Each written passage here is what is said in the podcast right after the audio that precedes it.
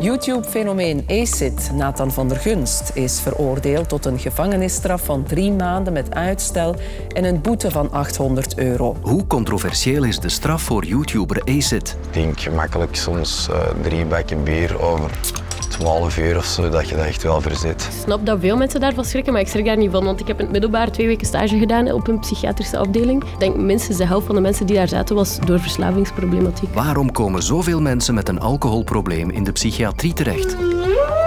We kennen het allemaal. Uh, bij mij gaat altijd de Nemo-versie in mijn hoofd zitten. Uh. Ja, doe dat nog eens. En het mysterie achter de walvisgezangen ontrafelt. Wij zorgen het komende kwartier voor hopelijk verstaanbare geluiden. Ik ben Lode Roels, welkom. Het was een spannende ochtend voor Nathan van der Gunst, beter bekend als YouTuber Acid. Super zenuwachtig. vooral omdat ik vandaag eindelijk ga horen wat daar wat ik al zes maanden aan het wachten ben. Vandaag zou hij inderdaad te weten komen welke straf hij krijgt voor het YouTube-filmpje dat hij maakte, waarin hij vier reuzengommers bij naam en toenaam noemt. Hallo, dit is Marieke. Collega van de justitieredactie Marieke van Kouwenbergen was erbij in de rechtbank vanochtend. Ja, er hing toch wel een, een beetje een gespannen sfeer vanochtend hier in de rechtbank in Brugge. Er stonden ook tientallen jongeren ACID op te wachten aan de inkomhal van de rechtbank. En ACID zelf die zag er toch, vond ik, wat bleekjes uit. Hij was duidelijk heel zenuwachtig voor de uitspraak uitspraak. Die uitspraak zelf, ja, dat is een enkele minuten dat de rechter dat voorleest. Acid zat voor mij in de rechtbank en zijn vader zat naast hem. En ik hoorde hen ook wel druk fluisteren onderling. En dit is wat de rechter besliste. Acid kreeg eh, vandaag te horen dat hij eh, drie maanden gevangenisstraf met uitstel krijgt. Dat betekent dat hij niet naar de gevangenis moet. De komende drie jaar krijgt hij een soort proefperiode en mag hij geen nieuwe feiten plegen. Anders moet hij wel naar de gevangenis. Daarnaast krijgt hij ook 800 euro boete en moet hij ook het ex-reuzegomlid dat hem voor de rechter had gedaagd 20.000 euro schadevergoeding betalen. En dat bedrag kan nog oplopen, want er is nu een expert aangesteld die de effectieve schade zal moeten vaststellen. En eh, de burgerlijke partij had eigenlijk 200.000 euro schadevergoeding gevraagd. Dus eh, je zal zien eh, in de toekomst hoe hoog dat bedrag uiteindelijk zal worden. Dat is nog afwachten. En daarmee is de straf bekend. En op het vonnis vandaag kwamen meteen verontwaardigde reacties van politici en ook op sociale media. Want als je dan een filmpje maakt om dat aan te klagen, dan word je aangeklaagd voor elektronische stalking en komt op een strafblad terecht. Op een strafblad. Want hij moet geen kansen krijgen voor de rest van je leven. Als je papa en mama niet rijk zijn, dan zei je gescheten. Het ongenoegen over de straffen die ACID riskeerde broedt eigenlijk al wekenlang. En daar schrikt deze vrouw niet van. Ik begrijp die volkomen. Je hoort strafrechtadvocaat Annemarie de Klerk. Ik ging bij haar te raden over het feit dat ACID zijn straf vergelijkt met die van de reuzengommers. En dat die naar eigen zeggen harder wordt aangepakt. Hoeveel hebben de reuzengommers per persoon moeten betalen? Hoeveel welke geldboete zij gekregen hebben? Doe de maat. Het is heel moeilijk hè, om twee zaken uh, die inhoudelijk verschillen, om die te gaan vergelijken. Ook dossiers zijn totaal verschillend, persoonlijkheden verschillen. Maar naar rechtsgevoel toe uh, begrijp ik dat dat uiteraard een heel wrang en on onbehaaglijk gevoel oproept. Maar het is als buitenstaander heel moeilijk als je het dossier niet kent om daar uitspraken over te doen. Tegelijkertijd vind ik dat rechtsgevoel, rechtvaardigheidsgevoel, dat dat toch ook wel um, niet genegeerd mag worden. Ja, dat lijkt inderdaad het rechtvaardigheidsgevoel te raken van heel wat mensen. Ze vinden het onterecht dat ACID meer schadevergoeding moet betalen aan de ex-reuzegommer dan het bedrag dat de veroordeelde reuzegommers destijds moesten betalen aan de vader van de omgekomen student Sandadia. 20.000 versus 15.000 euro. De bedoeling bij schadevergoeding is dat wie het vraagt moet het heel erg onderbouwen. En hier zie ik dat het eh, wellicht heel erg onderbouwd is geweest door de slachtoffers, waardoor dat ze een enorme som krijgen. De vaststelling van mij als strafrechtadvocaten in schadevergoedingszaken, dat is dat we in België jammer genoeg met de situatie zitten dat materiële schade, dus blutsen en builen aan auto's bijvoorbeeld, dat die vaak veel ruimer worden vergoed dan mensenlevens. En dat is wel iets heel jammerlijks. Bij mensenlevens, bij morele schade, neemt men vaak het standpunt in. Dat is sowieso niet begrootbaar. Je kan daar geen cijfers op leven. Dus gaan we eerder richting symbolische schade gaan. Mij persoonlijk als advocaat en als mens, ik vind dat heel onterecht. Ik vind dat op vlak van schadevergoeding dat de rechtspraak daar echt wel een inhaalmanoeuvre mag uh, doen en veel hogere schadevergoeding zou mogen toekennen. Want het resultaat is effectief dat je hier voor materiële schade aan veel hogere bedragen zit dan wanneer het gaat om een mensenleven. En dat een grote groep mensen het niet eens is met de uitspraak van de rechter, dat mogen we volgens haar zeker niet negeren. Ik denk dat het heel gevaarlijk is als rechtspraak veraf begint te staan van van het publiek. Het is natuurlijk zo, rechters zijn onafhankelijk, moeten oordelen zonder zich te laten beïnvloeden. Maar rechtspraak bestaat niet los van de maatschappij. Hè. Uiteindelijk straffen en zo verder, dat moet ook maatschappelijk een bepaald doel dienen, genoegdoening geven. En blijkbaar gebeurt dat in een aantal zaken niet. Dit is nu een zaak die eruit gelicht wordt en waar dat het onrechtvaardigheidsgevoel van publiek heel erg botst met de uitspraak die er gekomen is. En dan krijg je dat enorm spagaat tussen uh, wat de rechter vindt dat een juiste straf is en wat het publiek vindt. Dus dat is echt wel een, een heel, gevaarlijk, um, heel gevaarlijk gevoel waar dat het publiek mee blijft zitten. Want rechtspraak bestaat niet los van de maatschappij. Zelfs als je rekening houdt met de onafhankelijkheid van de rechter.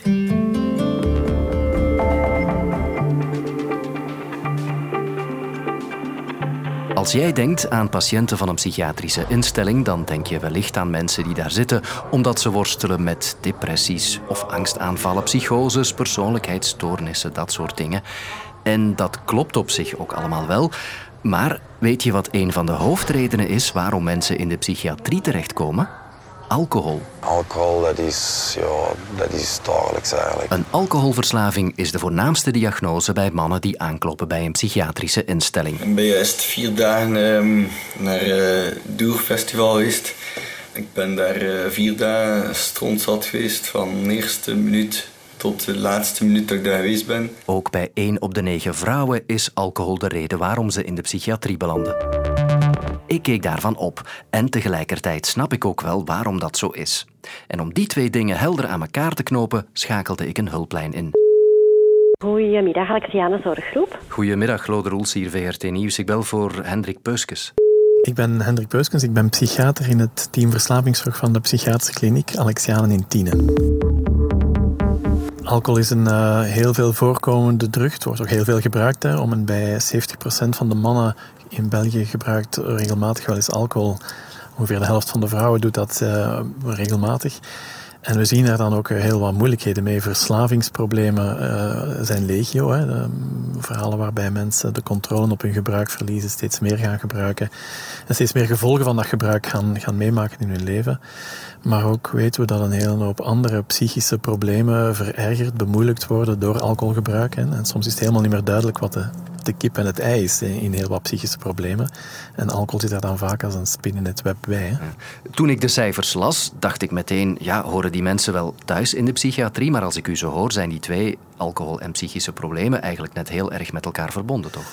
Wel, verslaving is natuurlijk een soort psychisch probleem. Het gegeven dat je controle op je middelengebruik verliest en, en daardoor ook eh, moeilijkheden krijgt. Hè. Die verbinding is zeker duidelijk. Alcohol biedt zich een beetje aan bij, bij mensen met psychische moeilijkheden, soms als een soort hulpmiddel. Hè. Dat lijkt een soort remedie, eventjes wat soelaas, eventjes wat rust vinden in je hoofd, eh, helpen slapen, uh, kalmeren. Hè. We hebben dat sinds... Uh, sinds JR in Dallas telkens naar de whisky greep toen hij een moeilijk moment had. Oh, I knew there a reason I like that boy.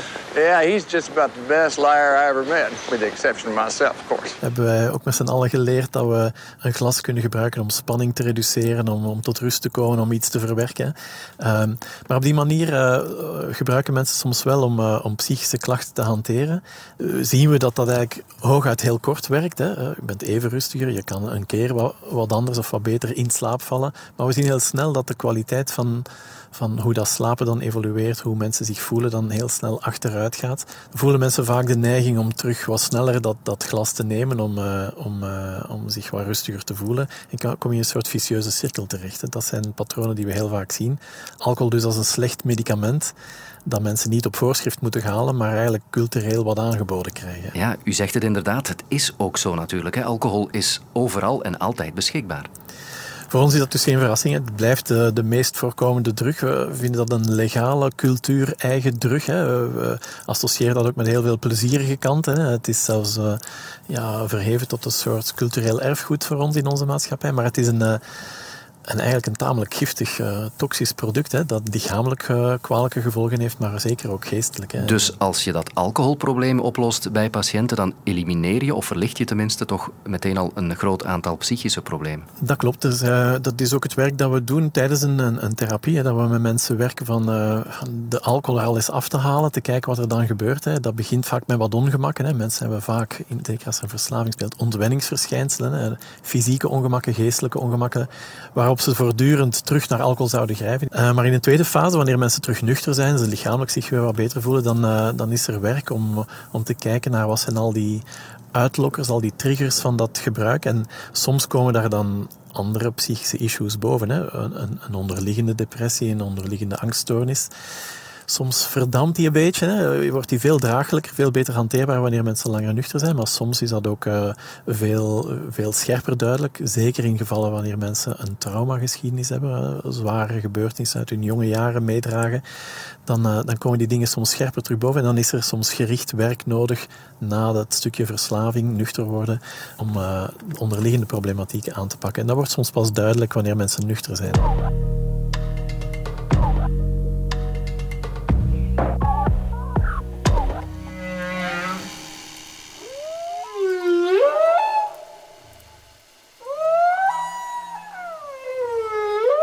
Deze geluiden zijn al jarenlang de bron voor mythes, mysteries en duistere zeemansverhalen. Maar ook het iets lichtere genre liet er zich al door inspireren. Oh, oh, oh, big fella. Big fella. Whale. Okay. Maybe he only speaks whale. Uh, Dory. What are you doing? Hebben het over walvisgeluiden of walvisgezangen.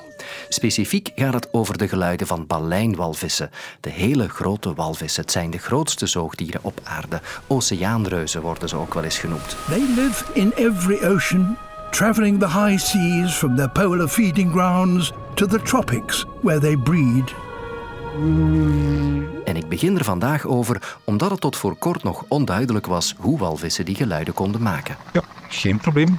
Dit is professor in de dierengeneeskunde Pieter Cornili. En hij is tijdens zijn carrière al meermaals in contact gekomen met het gigantische lijf van een walvis. Het is altijd een uh, ja, alle hands aan dek unieke belevenis als we strandingen hebben. We kennen allemaal het beeld van, uh, van de potvissen, de grote uh, walvissen. Recent nog de orka, die is ook in het nieuws geweest. Dat waren allemaal casussen waar we, waar we bij waren. En door onderzoek van de Universiteit van Zuid-Denemarken weten we nu hoe walvissen kunnen zingen onder water. Ze hebben de studie in twee stappen gevoerd. In een eerste stap hebben ze de strottenhoofden, waarvan we al een vermoeden hadden dat het geluid daar geproduceerd wordt, net als in ons strottenhoofd, hebben die aangesloten op uh, grote ventilatoren. En hebben dan proberen met luchtstroom te simuleren wat er in dat strottenhoofd gebeurt en hoe geluid zou kunnen geproduceerd worden. En ze hebben gezien dat in het strottenhoofd elementen in de luchtstroom kunnen gekanteld worden, zodat er een trilling ontstaat die overeenkomt met de frequentie die eh, zo'n dieren van, van geluid produceren. Dat kantelen is belangrijk, dat is anders dan bij ons. Wij hebben continu onze stemvormende structuren, de stembanden in onze luchtstroom zitten, maar walvissen kunnen zich dat niet permitteren, want zij moeten in staat zijn heel snel in en uit te ademen wanneer ze aan het oppervlak komen.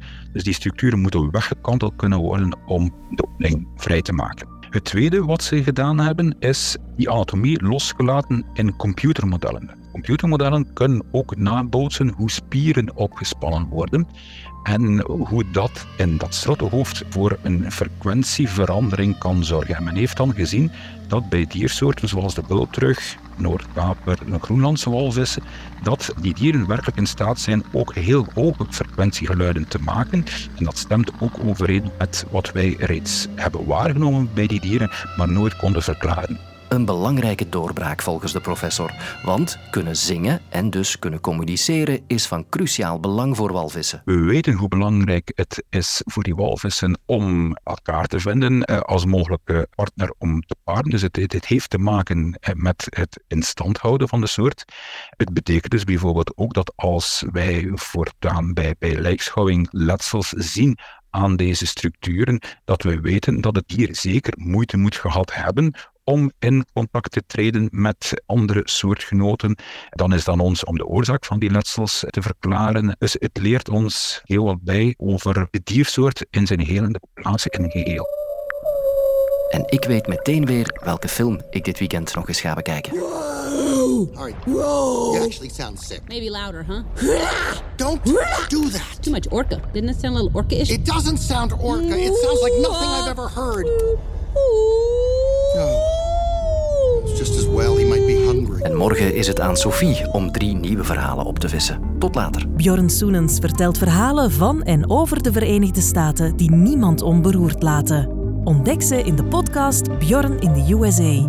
Nu in de app van VRT Nieuws.